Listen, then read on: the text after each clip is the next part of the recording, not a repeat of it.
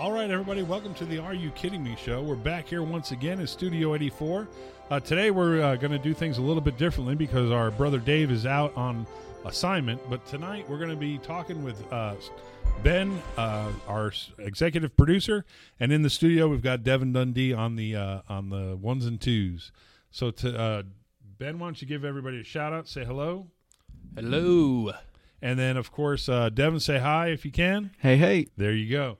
All right, so tonight we're going to be taking a, a trip back down memory lane for some, and and Ben, uh, you and I are, are are fans of film, and and one of the things that we both are are purists, I think. Yeah, I would I would agree with that. Right. So whenever we hear the term remake, it makes my blood curdle a little bit. You know what yeah. I mean? I, I get scared. I want to crawl under my pillow and. But I think I th- I think in our research we've discovered that there are both. Some remakes that they did pretty good on, and then, of course, there's a larger list of those that they failed pretty miserably at. Uh, of course, we're going to discuss those. We're going to discuss the ones that we would like to see if they did decide to make a remake, and then, of course, the ones that they should just leave alone. Don't touch them, or we will get angry, and you wouldn't like us when we're angry. So th- let's kick it right off. Okay, so Ben, um, remakes. So what they do is they take a, a concept, they either retitle it completely, Uh, and give it a different title uh, altogether. Uh, you typically see that in foreign films that they bring to U S uh, production. Uh, and then, of course, there's the out-and-out shot-for-shot remake, uh, like one of the ones from my list. So I won't, yeah, I won't give yeah, it away. I but, know what you're talking about. But so why don't you go ahead. Why don't you start us off with your first uh, uh, remake? I have uh, Ocean's Eleven. Ocean's Eleven, so, okay. Which was a remake of... Uh, Ocean's Eleven? Ocean's Eleven, yeah. Actually, I, and, and I think in my research, Ocean's Eleven, the uh, remake with, Sam, uh, I think it was Sammy Davis Junior, Dean Martin. Yeah, it was the Rat Pack, or right. part, part of him. Uh, yeah. Right. It was actually a remake of, of a foreign film at one time, I thought. Um, and Devin's bringing up some, some statistics for us. Uh, but it's my understanding that it was a remake of a foreign film. Um, so in nineteen uh, the... Um, The two thousand one film is the remake you're referring to, which is the remake of the nineteen sixty Rat Pack film. Right, yes. Okay. Uh, let's see. Steven, Steven Soderbergh. Right. And uh, had George Clooney. Awesome cast. George Clooney, Matt Damon, Brad Pitt, Julia Roberts, uh, Sean Connery. I could go on. No, Matt no, no. Damon. Yeah. I mean, it, so. it, it had a who's who of, of movies, particularly in that, that time frame of two thousand one. But it also, uh, Soderbergh, I think, had the right style for that film. Yeah. Um, because he stayed true to the elements of the Rat Pack, if you will. Right. And and created the camaraderie between Clooney and, and Pitt and, and really told the story. Um, kept you hanging on the edge of your seat, too. Yeah, it was. It had a. It had some cliffhangers in there. Some, uh, you know, you didn't know how things were going to turn out. It just had really a cool, sort of a real cool vibe to it, and. Uh, Uh, an exciting vibe, the the palette that they used uh, as far as the colors and everything. Um, I really enjoyed it. In this case, Ocean's Eleven is a movie, I watched it in reverse order. I watched the remake first, and then I went back and watched uh, the uh, Rat Pack version. So okay, and again, uh, um, best remakes. Do you feel the remake, w- did you enjoy the remake more than you did the original, or do you have an equal appreciation of both? Um, I have an appreciation for the original. There's some good scenes there. Uh, you know, getting to watch Frank Sinatra work. I mean, he, I thought he did a good job in that movie, but uh, the new one, uh, I just, the witty banter and the stuff that they say to each other, you know, uh, I just thought it was a superior movie. The original Ocean's Eleven was uh, kind of a boring, boring movie to me, so... Well, and again, uh, in the sixties, they didn't have the opportunity for some of the effects that would bring you into the heist and, and, right. and the things like that, uh, as well as the technique of filmmaking back then, editing and, and, and all that. Um, and then uh, Peter Lawford just really wasn't that entertaining. No, no, no. You know, there's a, one scene that comes to mind in Ocean's Eleven is uh, George Clooney's uh, character, Danny Ocean, the kind of leader of the gang. Right. Uh, He's uh, getting out of jail, and Brad Pitt's there waiting for him. And Brad Pitt says, "I hope you were the groom." And uh, Brad Pitt, or uh, George Clooney turns to him and says, uh, Ted Nugent called. He wants his shirt back. Right, so, right. You know, those were just kind of some of the fun moments in that movie. And Soderbergh, as a filmmaker, had previously only done Aaron Brockovich, or uh, uh, there was another George Clooney, Jennifer Lopez movie. I'm Out trying to remember. Yes. yes. And so his style lent itself to that that that genre um, very, very well. Um, even with the, if you look at the logo for the movie, right, just that eleven with the the the the, the feet of the the actors. Yeah, um, and then uh, Andy Garcia was in that as mm-hmm. the as the villain, kind of. Right, right. The one they got over on. Great choice, Ocean's Eleven. Um, now, did you watch it originally in the theater, or were you, were you a D V D? I actually went to the theater and watched okay. this, and uh, it was very, very good experience. Uh, I really enjoyed it in the theater. Uh, I own the movie. I've watched it, you know, probably every year, it seems. uh, I, it's just, uh, I really like it.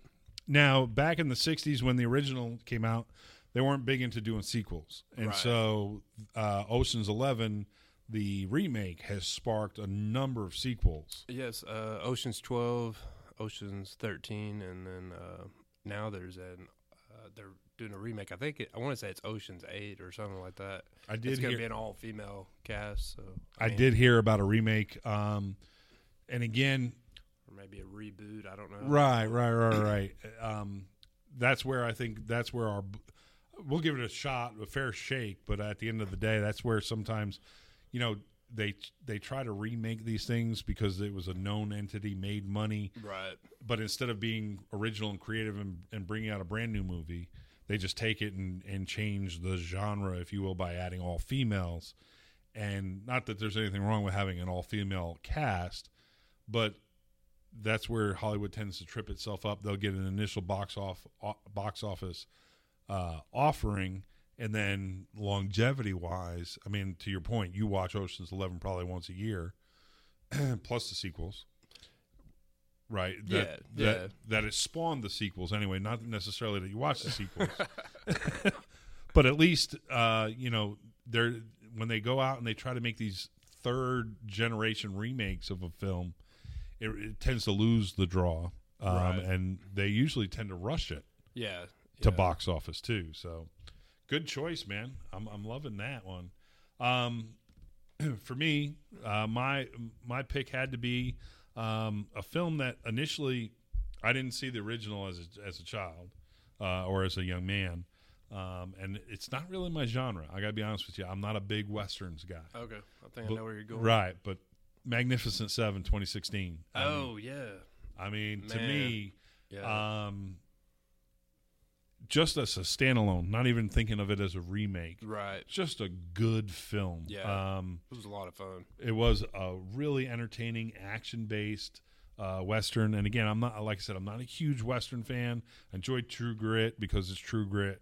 Um, enjoyed Tombstone and and, and uh, even Young Guns was my right. one of my favorite films. But uh, Magnificent Seven really uh, engaged me because – The stories story was good.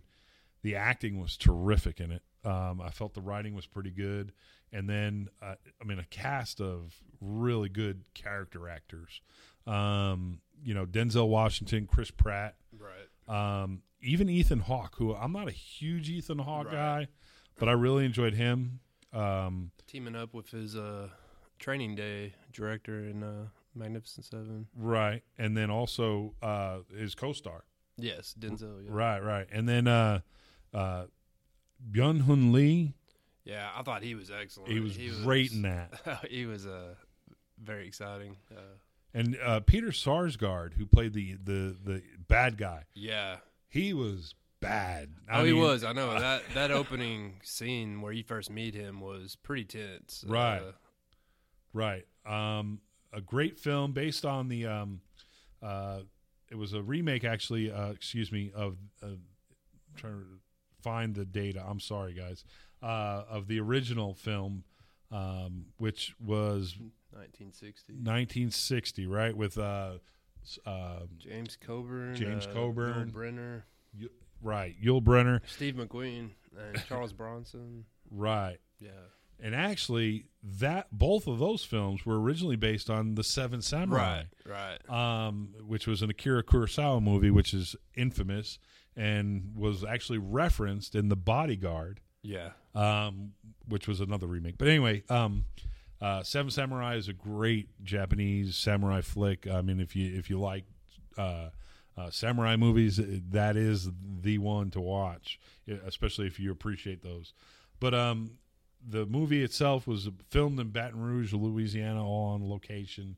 Um, and I, I just, it was one where I, I rented it and went, man, that was awesome. Uh, and actually now they're streaming it, and I, I just, I'll watch it every couple of days, a couple of weeks. It's, it's just one of those great movies. Um, did, now you, you obviously saw it. Did you see it in the theaters, or did, did yeah, I it, saw that in the theater too. So man, uh, I mean, I think that movie might have the record for most ammunition spent in a western. I mean, there was a lot of, uh, there was, I mean, there was everything: uh, explosions, knives. I mean, it was arrows. I mean, it was awesome. Right, and then of course, uh, uh, the uh, defying the the movie logic. Uh, you know. Denzel's a, the good guy, if you will. Yeah. And he, but he doesn't wear white. No, he dresses in black. Dresses all in black. Uh, he goes out into territory to, uh, you know, which is our history here in Arkansas is rich in that, you know, exactly. Going out into the, you know, lawless territory to uh, serve warrants and uh, bring people back to justice. And but what was interesting to me was the cast of characters. Yeah. There wasn't any of them that were like necessarily a good no, guy. No, no. Um, they were they were they were, uh, I guess, recruited for their willingness to uh, exact revenge, yeah. if you will, um, and their ability to to uh, do so swiftly and, and justly. But yeah. Chris Pratt's character, oh man, I mean, he just he was a a, a rascal, a, yeah. you know, uh, card playing, uh, you know, just a, a cheater. Yeah, world's greatest lover. Uh, right. Self-confessed. Yeah. Right. Um, but his last scene where he eventually oh, uh, yeah. uh, took out some guys, that was pretty cool um, and, and very comical. I mean, that was the other thing. This movie had some very good comedic moments. Right. Um, for what was essentially a action uh, drama. Yeah, and I was really surprised. You know, we talked about the different characters. They actually spent a little bit of time uh, fleshing those characters out as best they could in right. that limited minute, amount of time, but I thought they did an excellent job of that, giving them kind of a background. Uh, exactly. Exactly.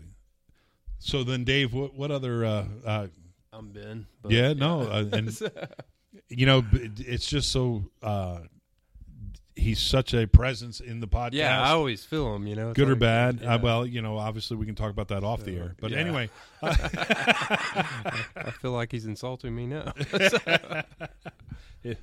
Do you have any, what's your second choice for uh, best remakes, Ben? Man, I'm going to go for another Western, and you already mentioned it, uh, True Grit. Really? So, okay. Um, I grew up watching the John Wayne one, and uh enjoyed it as a kid. I never thought it was, you know, he got uh, one Academy Award for his portrayal as uh, Rooster Cogburn. Right. But I never, I never thought that that was uh, his best acting job per se. But I thought they were finally rewarded him for some uh, good work that he'd done, like in The Searchers and.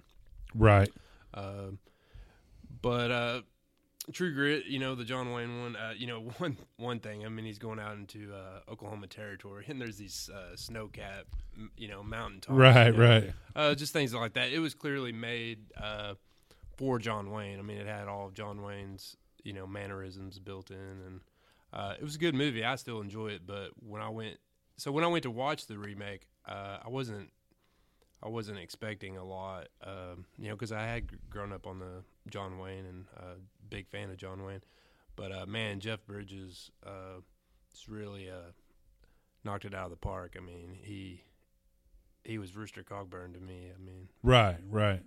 And then uh, Matt Damon, uh, I think is it's it LaBeouf? LaBeouf, LaBeouf, LaBeouf, right? Yeah.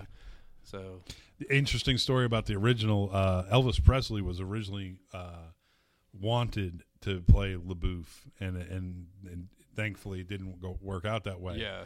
Um, and then of course uh, it went to Glenn Campbell, if I'm not mistaken. Yes. Yeah.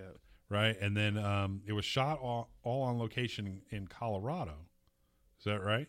I believe so. And then the remake was shot also in Colorado. Is that right? Um, if I'm not mistaken. Because that it also, uh, interestingly enough, neither movie was made in Fort Smith, Arkansas, no. or Oklahoma. But no. um, yeah, Matt Damon as LaBeouf. I think I think they just had stronger actor in that that film. Yeah, uh, Josh Brolin was in it. And then it was directed by Joel and Ethan Coen. The Coen brothers, of yeah. course, uh, world famous for their their films. Uh, interesting uh, s- uh, six degrees of separation story for the podcast. I actually started working um, with a good friend of the show, uh, Grace Andrews, okay. who appeared on the Disney episode um, of the podcast. She auditioned to play Maddie, right? Um, and actually got call callback, okay. uh, but eventually she lost to uh, the young lady who wound up getting the uh, Hailee Steinfeld, right? Yeah. And yeah. I, that's what I, you know, I didn't mention her right off the bat, which I should have. She was, uh, I thought she was Maddie. I mean, she. Absolute newcomer. She actually. She's actually that right age. Right. Because, again, in the original, Kim, Kim, uh, I'm going to forget her last name. Anyway, Kim Dawson or something like that. Um, Kim, Kim Darby. Darby. Yeah. Right. She played the original Maddie, but she was like twenty-six or yes. seven at yeah. the time. And again, they cut her hair short, so right. she looked younger, and she was a younger-looking woman. But um, you know, um, Hailee Stanf- Steinfeld, I mean, just absolutely encompassed the role. was was really good, and um, to your point, she looked the part um, uh, in terms of her age, um, and did a, a fantastic job. Uh, and that's saying a lot going up against Jeff Bridges. And yeah. Matt Damon yeah, and Josh Brolin. I mean, yeah. um, she really had some competition, and even some of the some of the smaller characters, if you will. Um, there were some notable actors in those parts. I mean, um, J K. Uh, Simmons was was a voice in it. James Brolin was there as Frank James. I mean, yeah. Um, there were some really good actors in this in this film, and. Uh, Uh, I was very impressed by it as a remake. It was, it was good. Um, and actually, I prefer this to the original. Yeah, I, I nothing against John Wayne. No. Um, I just, I like this one better. Right. Um, now, I did see it with a purist uh, in the movie theater when it came out, and he didn't like the ending. Okay. Um, you know, uh, he thought the ending with the tr- John, Grain, John, yeah, John Wayne one was more true to Uh, what he, he knew the story to be, because, again, it's based on a book. Right. So, um, great, great movie, great Western, um, really, really good Western, um, and did pretty well at the box office, I think. You know, I mean, uh, yeah, overall, especially for a Western. yeah, yeah, all-time United States box office ranking, one sixty-eight. Okay. That's not bad. No. Um, you know, especially on a budget of thirty-eight million dollars. Yeah. So, um hopefully I can work on a film with that much budget one day. So, certainly this podcast is getting close. Yeah. So, all right. So uh, for my second choice, I'm going to go a little bit different. Uh, I'm going to go with tortilla soup. Um, and you're going to go, what? Yeah. um, it's a little known indie film that I found uh, through D V D, probably walking the, the, the aisles at Blockbuster. May they rest in peace. Yeah. Um, uh, it was a re- uh, movie directed by Maria Rippoli, uh, Rippol, excuse me, um, and it it was uh, shot by Stars Encore Entertainment. But Hector Elizondo um, was the father, uh, a Mexican American chef. Uh, he shares his home in Los Angeles with his three adult daughters. Elizabeth, the late Elizabeth Pena was uh, one of the daughters. Uh, Jacqueline Obradors uh, was one, the second daughter, and a young Tamara Mello. And again, I didn't know her at all when I, when I first saw the film. Uh, had Constance Marie, who used to be the wife on George Lopez's show, right. also played the mom in the Selena movie, and Raquel Welch. Wow, um, yeah, yeah, who actually played someone of Hispanic descent. The the the the, the recently revealed information that Raquel Welch is actually Hispanic. Okay. Uh, you know, uh, she fully played Hispanic, desperate uh, older woman uh, uh, who pines after uh, Hector Elizondo uh, very, very uh, untactfully. And actually, um, uh, Paul Rodriguez w- had a bit part in this as well. Hmm. Um, uh, again, I'm I'm trying to recall. It was uh, let's see, uh, it was a remake of. I'm trying to remember the film that, that it was a remake of. It was a foreign film, so I apologize. Uh, it, but um, Eat, Drink, Man, Woman, okay, from nineteen ninety-four. Um, but in the film, Hector Elizondo is a, a widower.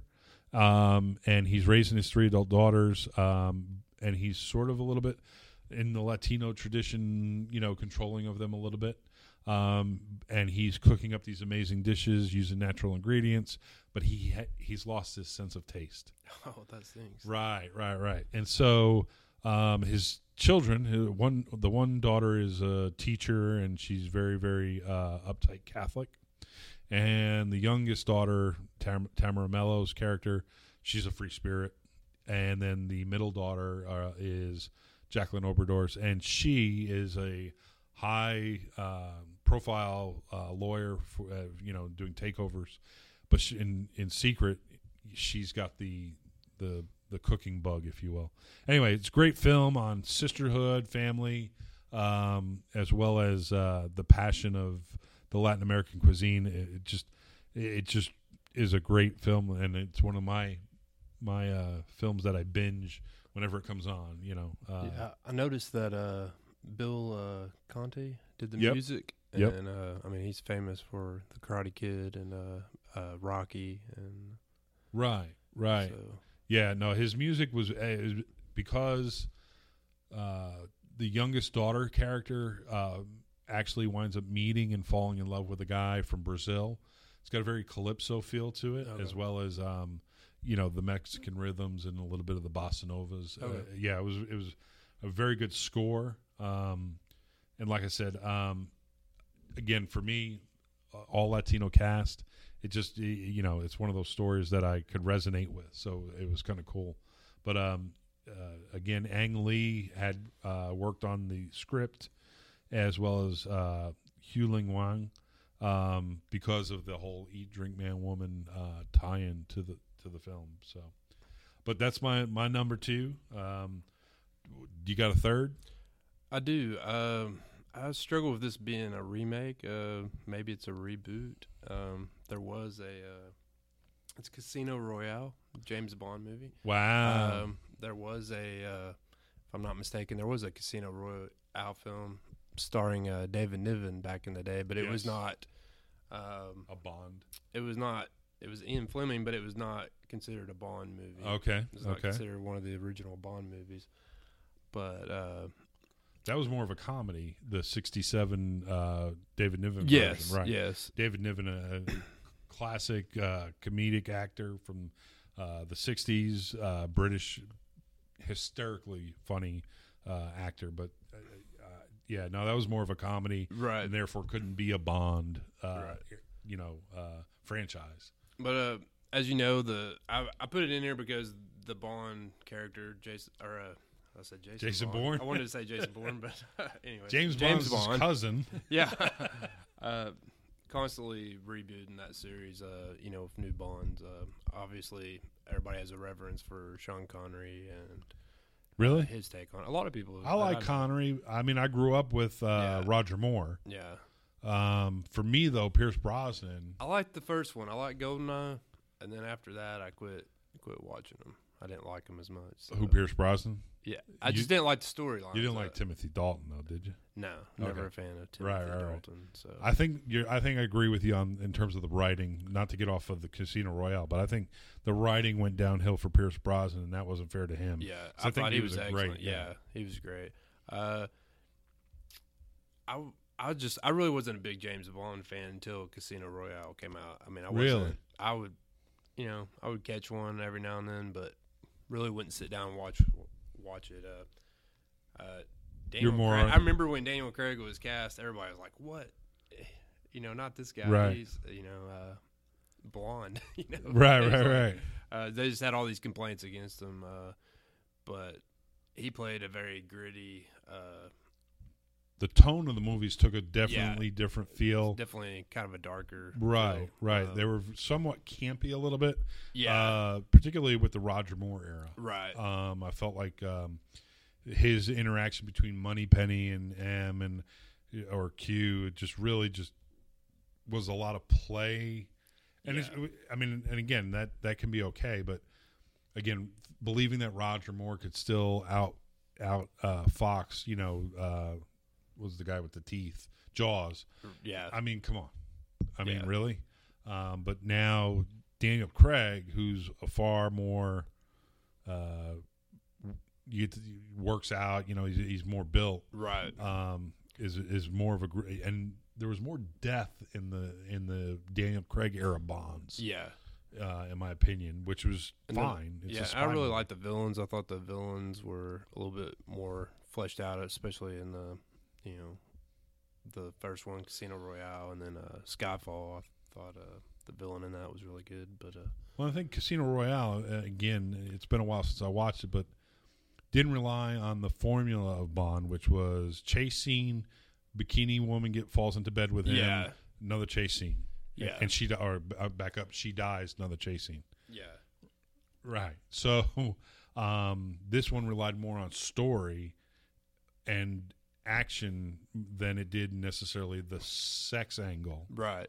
Um, and Bond in this one, I mean, he's he's definitely can handle himself. I mean, as far as uh, you know, self defense and combat skills, but he's also vulnerable. I mean, I mean, he gets beat up. I mean, he gets uh, you know.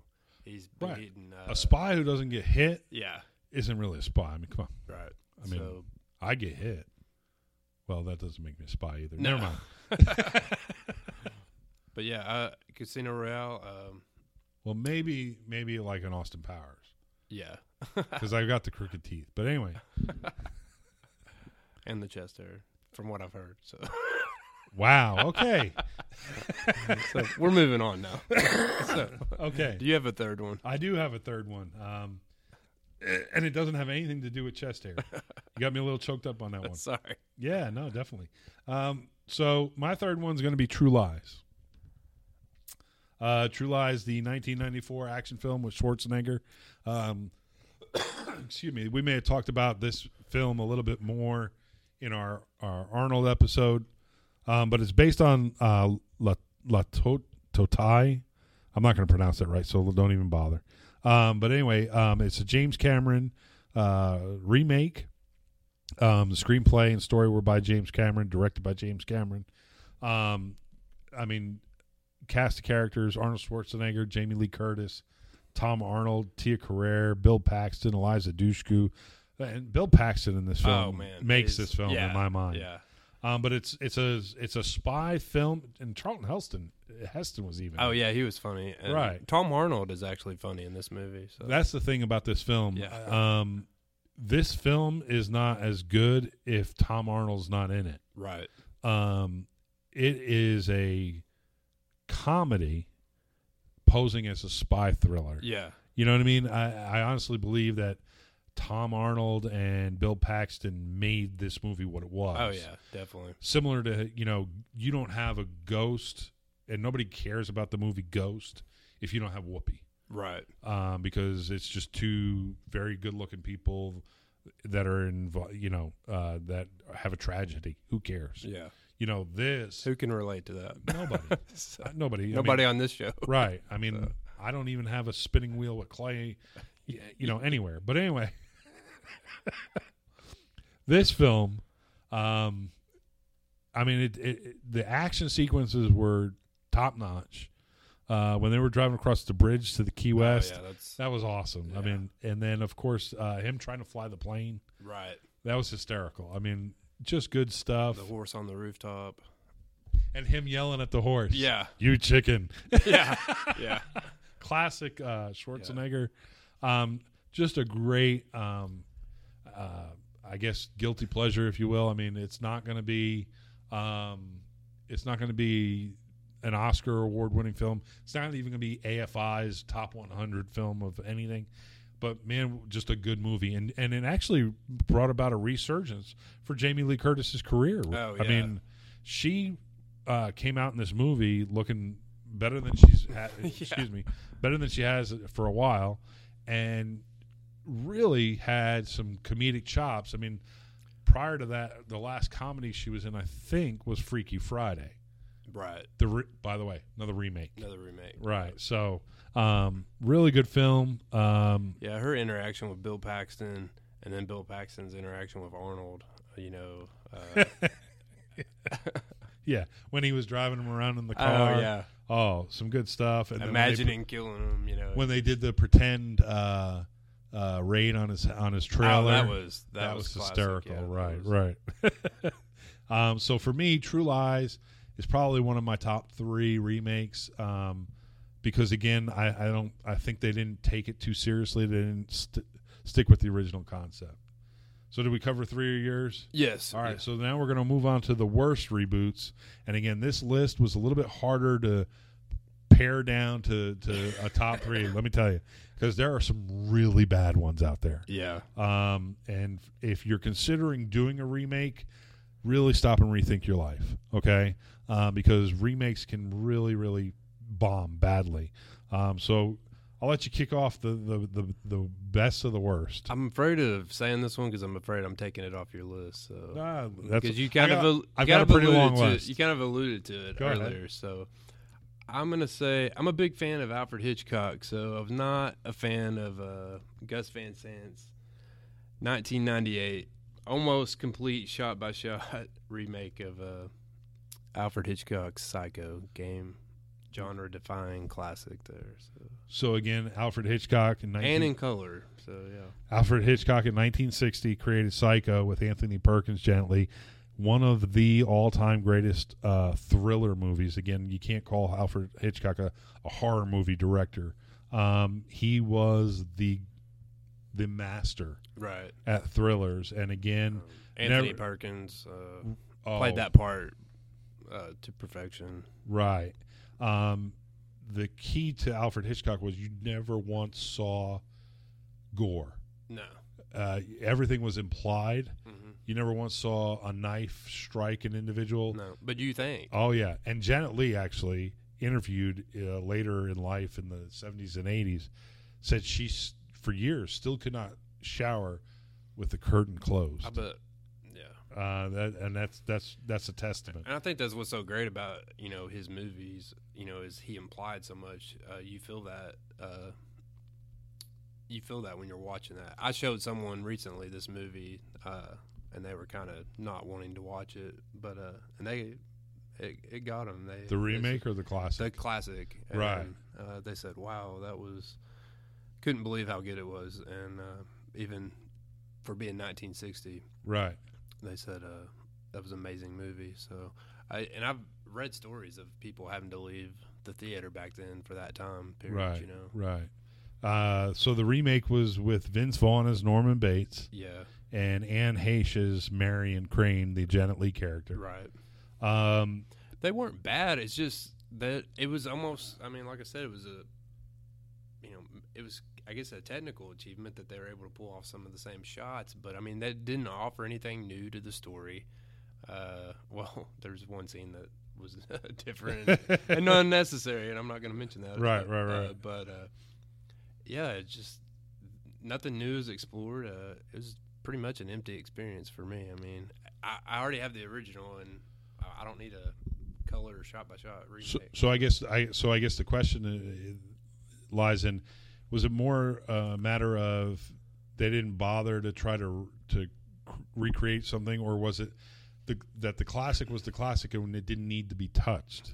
Uh, a little bit of both. I mean, I guess, you know, I'm putting it in the worst remakes. Um, I'm sure there's others that are done badly, but I mean, yeah, the classic was just so good you didn't need to touch it. And then if you're going to remake it, do something different. I mean, do, you know, explore Uh, you know, the characters, uh, you know, flesh out their characters more, maybe, you know. Uh, right. Marion Crane, you know, maybe she has even more uh, experience of being a dishonest person, or, you know, was this her first experience? I don't know, but, you know, or... What drove her to embezzle yeah, the money, right, right, right. Norman right. Bates, you know, uh, I, just something different. I mean, like, give us something new. So I just I, I hated it. So obviously, uh, yeah, yeah. And for me, still upset about it. So that would be one in my mind where you could take that and say and put it in the leave them alone yeah, category yeah. because. And I would have if they hadn't, lo- but they didn't leave it alone. Right, so. right, right, right. So again, a classic that probably didn't need to be touched, right? Because yeah. so good the first time, um, they knocked it out of the park. And you know, I, I guess it, maybe it doesn't belong in the worst remakes as far as performances, because I don't think anybody did a bad job. They just didn't outperform the original, the original cast, right. in my opinion. So. See, I went a little bit of a different route. Excuse me. Um, 'cause I just took one of my, my, I guess, guilty pleasures. Okay. And they remade it. I watched the remake with an open, uh, open mind. Uh, obviously they couldn't, based on the, the political, uh, uh, landscape, they couldn't remake the original. Um, they had to ch- alter it slightly to change the enemy, if you will. But my my uh, remake or w- worst remake is Red Dawn. Oh my goodness, yeah. um, I just, probably because I love the eighty-four original so much right. um, that, that that maybe I, I there was no way I was going to be able to give them a, a, a good shot at, at. I mean, it wasn't a terrible movie. I mean, it's hard to mess that up. It's an it's an action movie. Um, y- you know, Chris Chris Hemsworth. Had Josh Peck. I'm sorry, I still struggle to see that kid not be Drake and Josh. Um, you know, even I don't care how much weight he loses, he's still that goofball. Um, and a, a, he's a fairly successful goofball. I, I don't want to, you know, totally diss the guy because maybe he wants to be on our show one day and defend himself. Um, but I just felt like the original.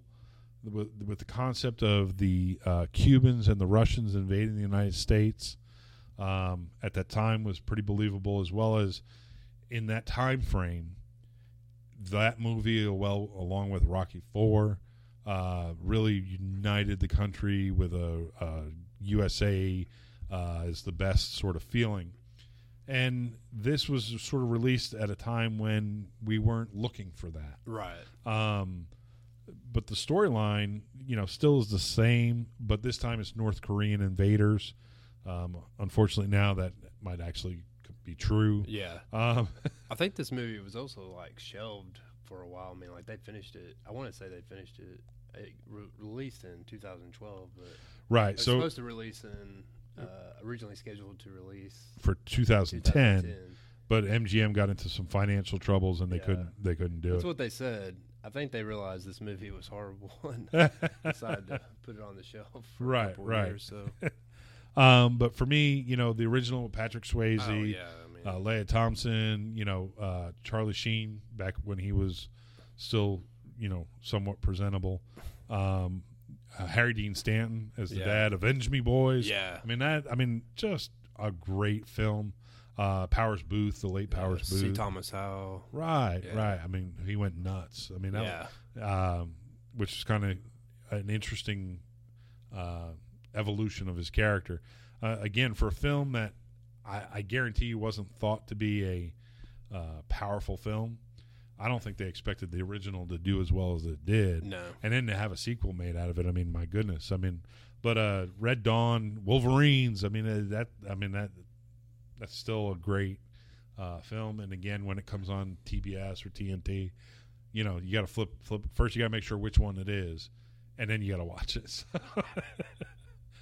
how about you? What's what's your uh, second worst? Uh, I have twenty eleven Conan the Barbarian with uh, Jason Momoa.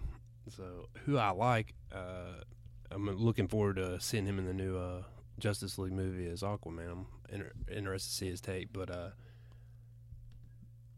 Yeah, Conan the Barbarian, um, man, it was just, uh, he's not Arnold, you know, and uh, I, I've always, I'm just so used to seeing Arnold as, uh, you know, Conan, and then it just, uh, he seemed like a, uh, kind of a, uh, you know. A lesser. A lesser, uh, and kind of like a sword for hire type. Right. You know, Whereas, you know, Arnold uh, just came came upon all the stuff that he dealt with. You know, he wasn't uh, necessarily seeking it out, you know. Right, because the the true anti-hero or the true hero uh, is is usually one that acts out of no other choice. Yeah. Um. And and you know, for me, he's not nearly as. I mean, outside of long hair and and and a, a decent build, he's not Arnold. No, he didn't have that statuesque. Right, right. Uh, I'd say he might have it now versus uh, then. I think he was fairly. Well, I think even Arnold's well head shape. Yeah. For the barbarian uh, uh, uh, moniker, if you will. I mean, he. I mean, he had that head shape that made him look like, I don't know, the next level of. The, the the Cro-Magnon man, right? You know what I mean. Um, so I mean, Arnold to me was the, the barbarian. Plus, who narrated the original? Uh, we talked about this in the Arnold episode, yeah, right? Uh, I know his name. J- was it James Earl Jones? No, no, James Earl Jones was in the movie. It was uh, Mako. Oh, that's right. Yeah, he narrated it. That's right. They originally wanted, I believe, Arnold to narrate part of it, but uh, they understood pretty quickly Man. that we needed to limit his lines. yeah, that yeah, that would have been bad. um, yeah, no, definitely uh, one of those where they were just trying to grab that paycheck, I think. Yeah, I um, mean, you know, they got it has some good actors. I mean, Stephen Lang. Okay, it had and Ron Perlman, so some decent actors, and narrated by Morgan Freeman. But I watched the. I actually didn't finish this movie. That's how bad I thought. Wow. It was. I mean, I got. About how often do you do that? Not very often. Right. I was going to say for you, I think you're willing to sit through. I'm a lot. willing to sit through a lot, but I just because you sat through this podcast at least twice. Oh yeah, this is my fifth time sitting through this. So, uh, now I just. I couldn't get into it.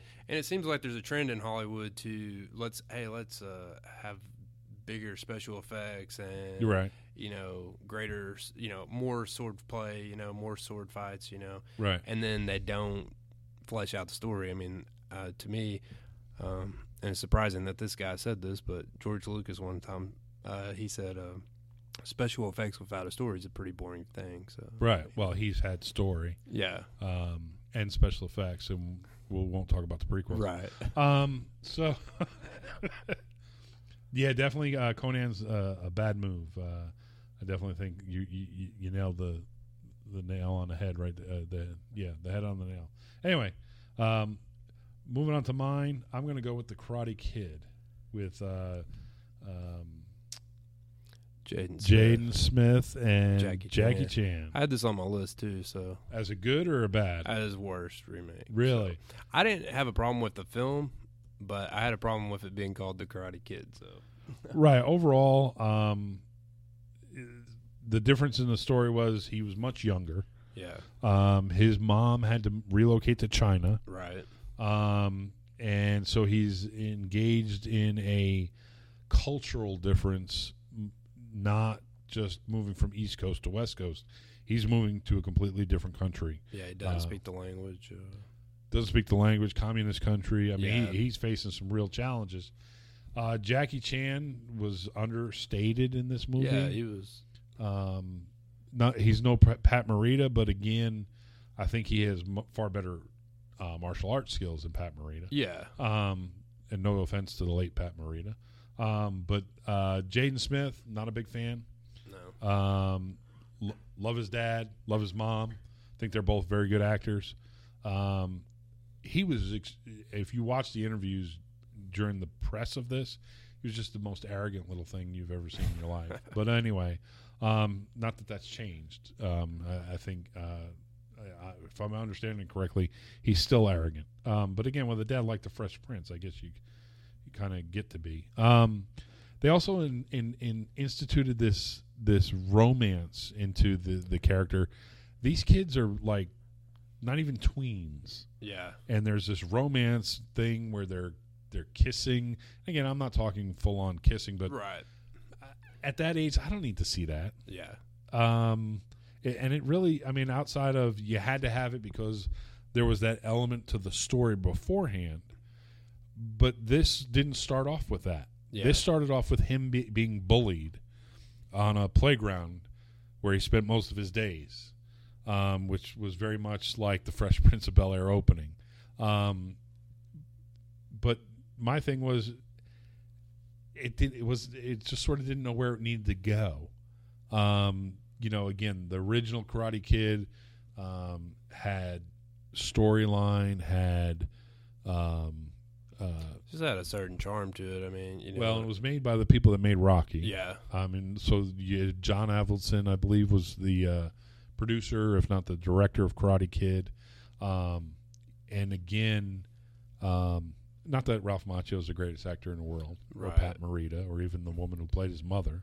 But you believe, uh, you know, Ralph Macchio is going to get bullied, you know? Oh, no, no, no definitely, without a doubt. I mean, he's still getting bullied. Yeah.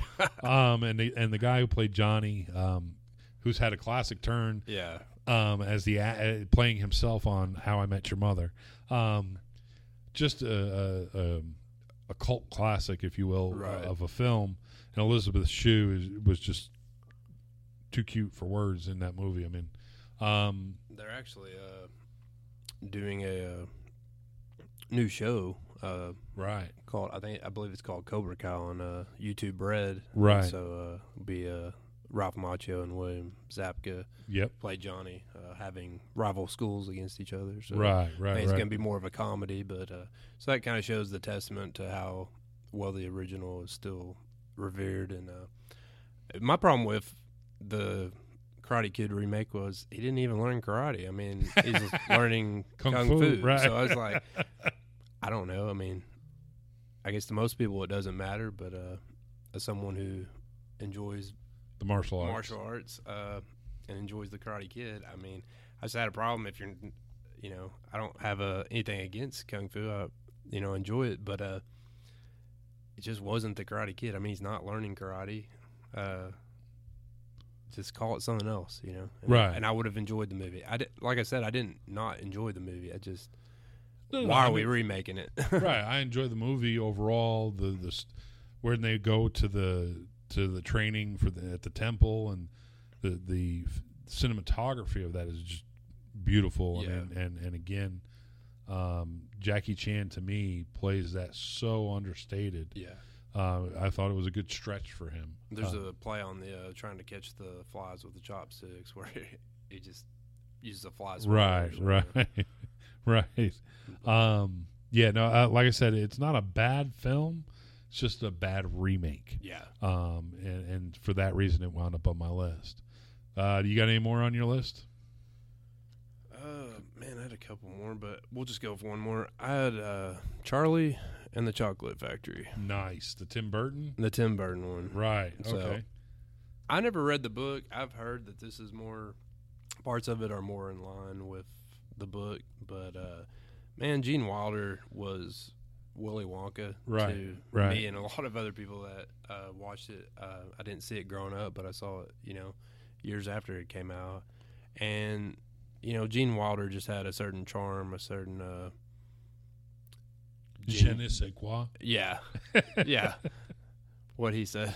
Uh and I like Johnny Depp and I like Tim Burton, but not not in this movie. I mean, the Oompa Loompas went from, they're just flat out strange in this. I mean, like scary strange. I mean, it was uh right. I, I don't know. I can't put my finger on one thing. It was just uh Johnny.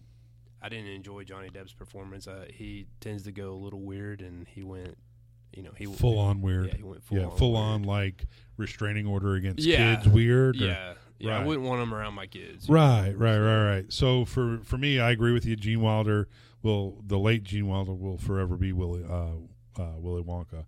Um, even though that movie as a child freaked me out, yeah. um, and Jack Albert as the grand as the Grandpa Joe. Right. I mean, great cast, great characters, and even you know Gene Wilder singing was probably not my favorite moment. But for me, I, I haven't even seen this version because I, I refuse to watch it. Um, I do enjoy certain Tim Burton films, um, and I think Johnny Depp is probably one of the best character actors of this era. Um, but to your point, watching him around kids in that mode gets a little creepy.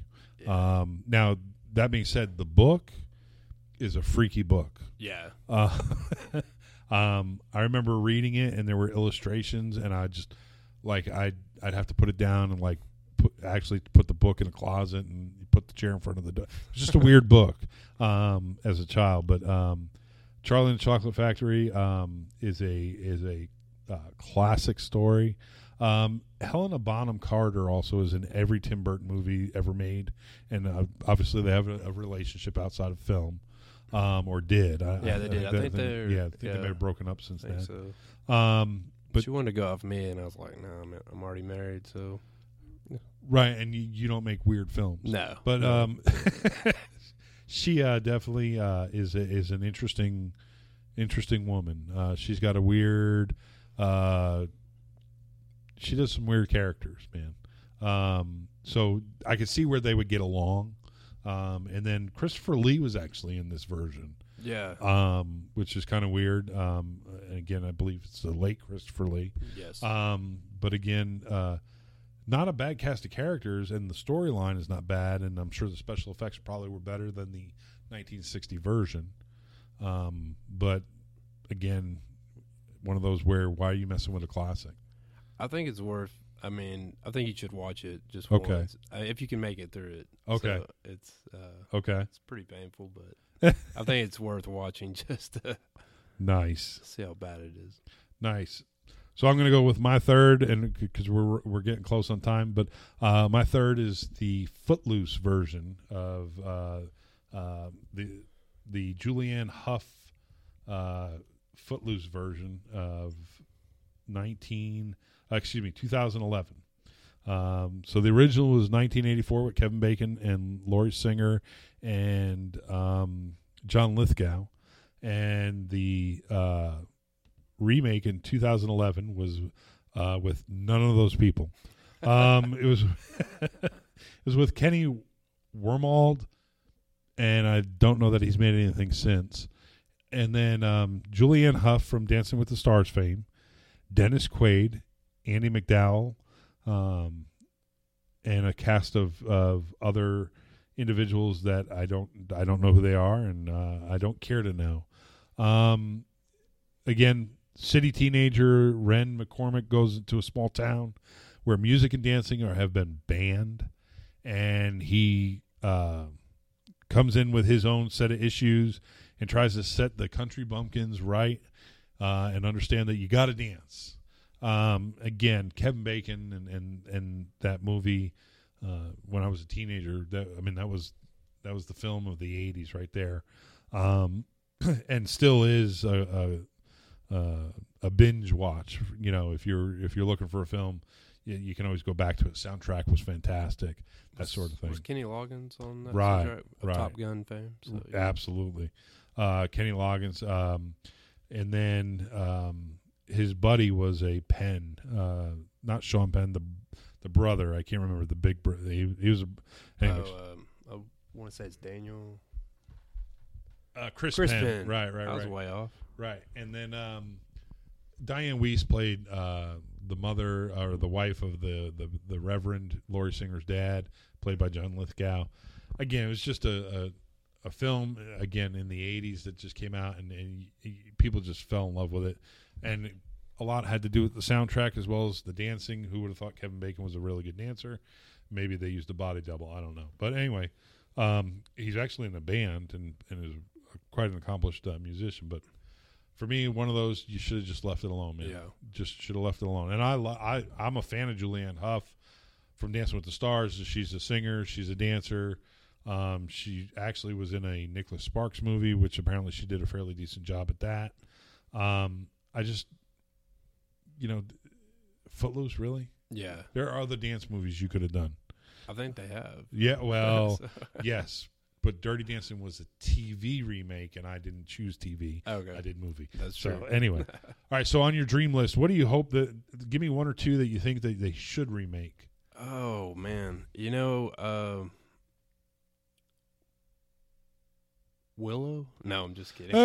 uh, Okay, so that's, have, that's the Easter egg. We managed to get Willow in every episode. Don't tell them. uh, He-Man, Masters of the Universe. The live action one. The live action one. Okay. Dolph Lundgren. So, uh,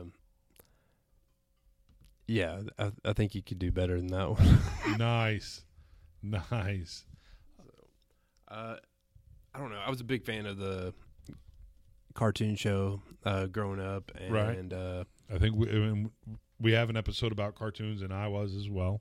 Uh, you know, maybe if I'd seen, you know, Masters of the Universe as a uh, as a kid, maybe I would have liked it. But uh, I mean, it's it's definitely an eighties movie. So um, I don't know. They're supposed to be remaking that one, and uh, you know, Dolph Lundgren. I mean, he was good in Rocky Four, but uh, just did not see him as a He-Man.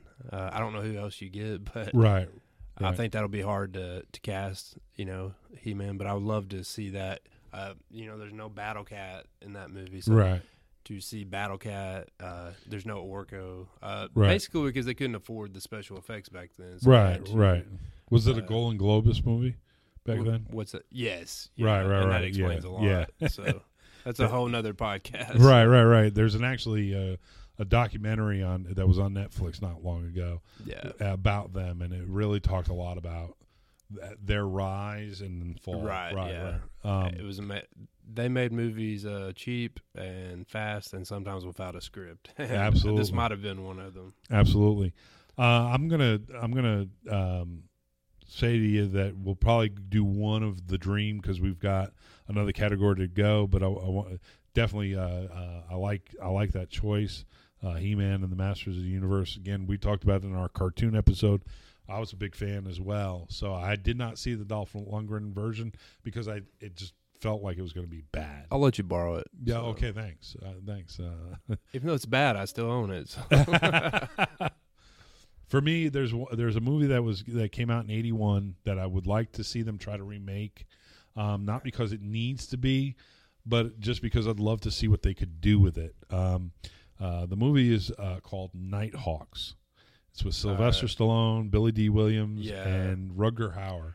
And would probably be uh, even more uh, in for today's times. I mean, the story. Right. So the story is uh, Sylvester Stallone is a New York City cop who's on a international terrorist task force, and there is the highest profile uh, international terrorist coming into New York City, and he's he's got to chase him down, and then uh, he gets so close that eventually the, the terrorist goes after him, and it just is a a tense movie. Uh, Stallone I, again did a great job. Yeah, Rutger Hauer's just oh yeah is is one of the best villains ever. Right, and then uh, Billy Dee Williams played a good a good, good character.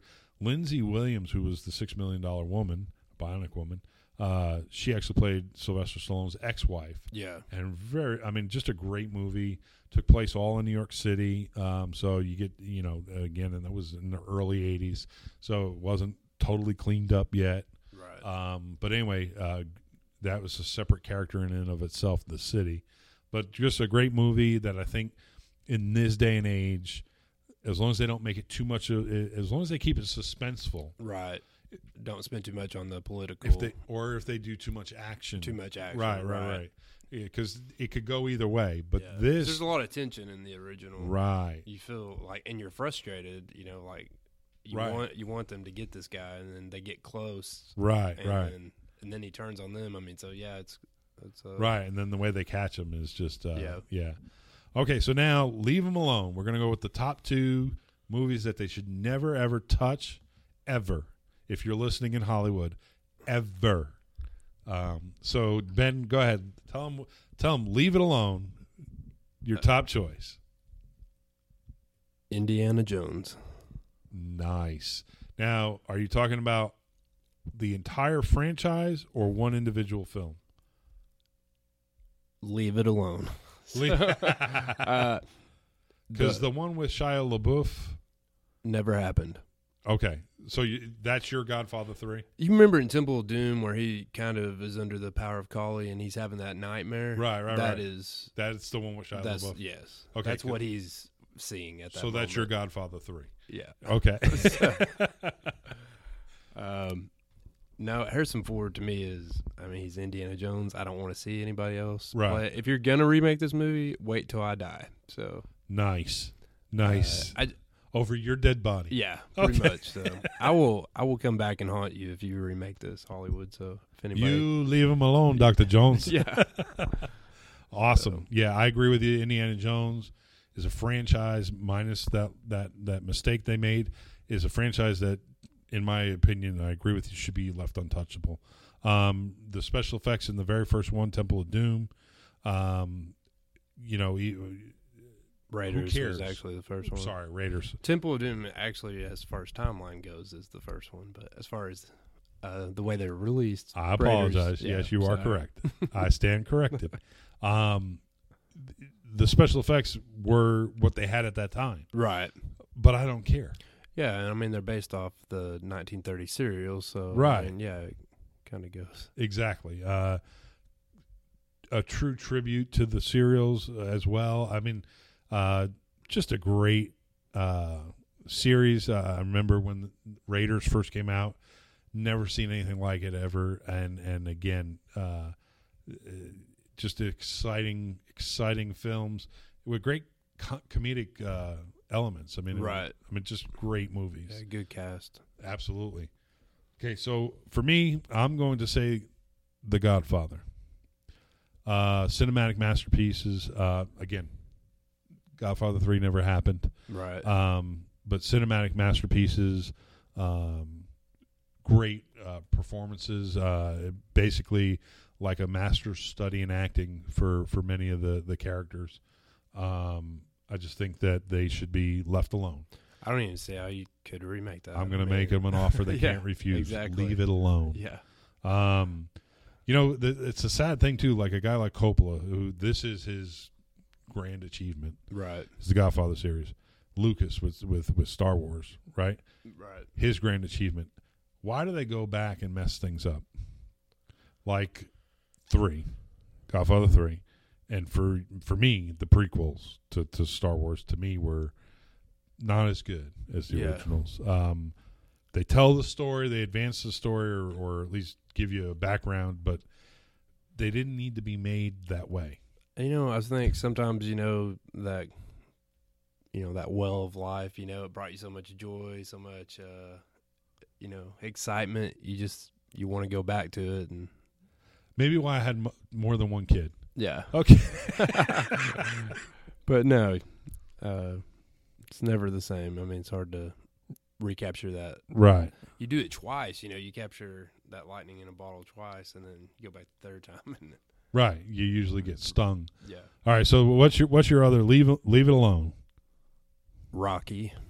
Nice. Yeah. I mean, again, Sylvester Stallone, and I think all of Philadelphia would agree with me. Right. Is Rocky. I mean, when the guys walk in the streets of Philadelphia, uh, they call him Rocky. Uh, they still got that statue standing. The statue's right. still there. So, uh, just an iconic character.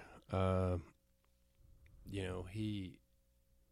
I really think, and Sylvester Stallone has said, "Rocky is me." I mean, I mean, right. his, the struggles Rocky's going through. Uh, Sylvester Stallone went through those struggles as an actor, and right. to get Rocky made. I mean, he went through those. Right, right. So, and uh, fans of the podcast will know that story because we've covered that. Right. In the and we did a whole episode on Rocky movies right. alone. Um, but I agree with you. So yeah, I just uh, I can't imagine anyone else playing him. Right. And uh, don't want to see anyone else playing. I, I couldn't agree with you more. Um, for me, um, this one is going to be a little bit different. And I think, if I'm not mistaken, they haven't listened to me, and I think they're already working on a live-action remake, The Lion King. Um, I think probably one of, for me anyway, one of the modern era Disney movies best. Um, uh, the... The score with Tim from you know with Tim Rice and uh, Elton John, right? Um, the the cast of characters, uh, Jeremy Irons and and uh, um, uh, Matthew Broderick and uh, Robert Guillaume and um, James Earl Jones. I mean, just great, great voice actors, great actors in general. Nathan Lane and um, uh, uh, as Timon and, and Pumbaa was uh, Ernie Ernie. Uh, I'm going to get his last name wrong. um, but just well written, great comedy. The retelling of the um, Hamlet story, yeah. uh, just put to um, cart- uh, animation, and just uh, Disney went through a resurgence in in the uh, eighties and nineties where their films with with computer generation uh, really it just advanced, right? And um, The Lion King is on Broadway. Um, I've heard wonderful things about their adaptation on Broadway, but they didn't change it. They didn't change the characters. They didn't change any of that. Uh, just they did live action, and again, that's got to be difficult in and in of itself to mimic the way animals walk. Um, but to do a live action one, a Jungle Book. I don't know if you saw Jungle Book, the live action one. I've seen parts of it. I haven't got to sit down and watch the whole thing yet. Not, but it's not bad. Not bad. Yeah, it's not bad. But um, Jon Favreau, the director, um, who I. I like as a director. I think he's very good. Uh, on some of the um, the special effects to bring the animals to life, I, I, I, there are moments where I go, oh, okay, I can tell. Yeah. Um, so if you're doing a live action, do live action. Yeah. Uh, obviously, you don't want to put the kid with a, a bear or a right. panther. But, you know, I mean, make it look as real as you can or, or don't do it. Yeah, so there's going to be that moment where it takes you out of the movie where exactly. you don't feel, you know, entrenched in the movie. You're kind of like, oh. Exactly. Yeah. I mean, when the snake was about as big as a tree, yeah. I went, come on. Yeah.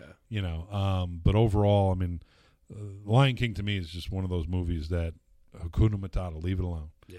Uh, you know, so. We're going to see it, you know, I think with the success of uh, Beauty and the Beast and uh, Jungle Book and now Uh, they're going to remake The Lion King, and then uh, sliding an extra one in here. They're remaking Aladdin, so not right. Not right. real fond of that, right? And as a, as a as a thespian myself, I don't mind films, you know, using live action characters instead of voiceover actors. Although with a face for radio, I feel like voiceover is the way to go. You know, with the animation, um, but having actual actors working is a good thing too. Yeah. Um, so, um, but for me, that that. That animation, I mean, it's still one of those I can watch time and time again and, and doesn't get old. Um, Jeremy Irons' Scar is oh, just yeah, classic. Dude, I mean, yeah. um, but I think I think we've covered um, about as much as we can in the time we've got. I mean, obviously, we could go on and on with the worst list and probably the ones to leave them alone. Right, uh, yeah, we could. We could do a sequel to this episode or a remake. Right. Uh, we may have to remake it, so... Well, with that, we're gonna we're gonna close. We sorely missed our friend Dave um, because this would have gone on at least another hour. But um, I didn't think I hit him that hard. Um, I apologize. Now I want to apologize to Dave over there. So you know, I punched you and I didn't mean to knock you out. And uh, hope you have a good recovery. There you go. Um, with that, we want to make sure that you reach out to us through social media. Find us on Twitter and on Facebook, um, as well as on the web. Uh, download us on iTunes, and also don't forget to email us your show ideas or some of your favorite uh, remakes or uh, your favorite uh, worst remakes uh, at our email address. And we hope that you uh, uh, enjoyed yourself and didn't find yourself scratching your head too much and saying, "Are you kidding me?" And with that, we're going to say, Devin, take us out.